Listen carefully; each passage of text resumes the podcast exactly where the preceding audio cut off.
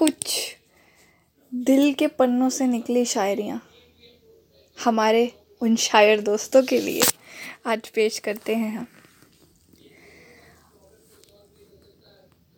हम चाहे कितनी भी अंग्रेज़ी किताबें पढ़ लें, पर जो बात हम अपनी मातृभाषा में कह सकते हैं ना, वो किसी और में नहीं। जो मज़ा उर्दू में है ना, वो मज़ा कहीं और नहीं। जो मज़ा हिंदी में है ना, वो मज़ा कहीं और नहीं। पहली शायरी, हाथों की लकीरों पे मत जाए गालिब। हाथों की लकीरों पे मत जाए गालिब।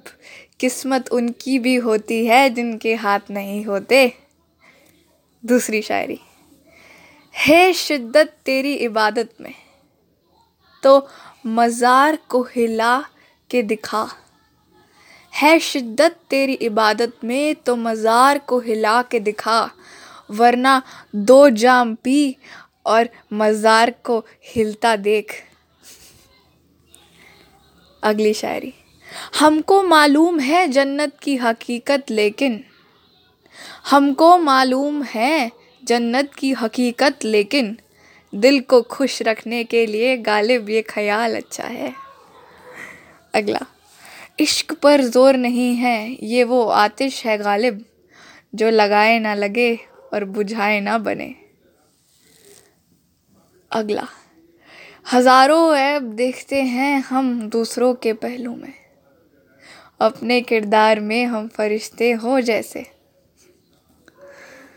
अगला। जाहिद शराब पीने दे मस्जिद में बैठकर या वो जगह बता जहाँ खुदा नहीं अगला। रास्ते कहाँ ख़त्म होते हैं ज़िंदगी के सफ़र में? मंजिल तो वही है जहाँ ख्वाहिशें थम जाएँ।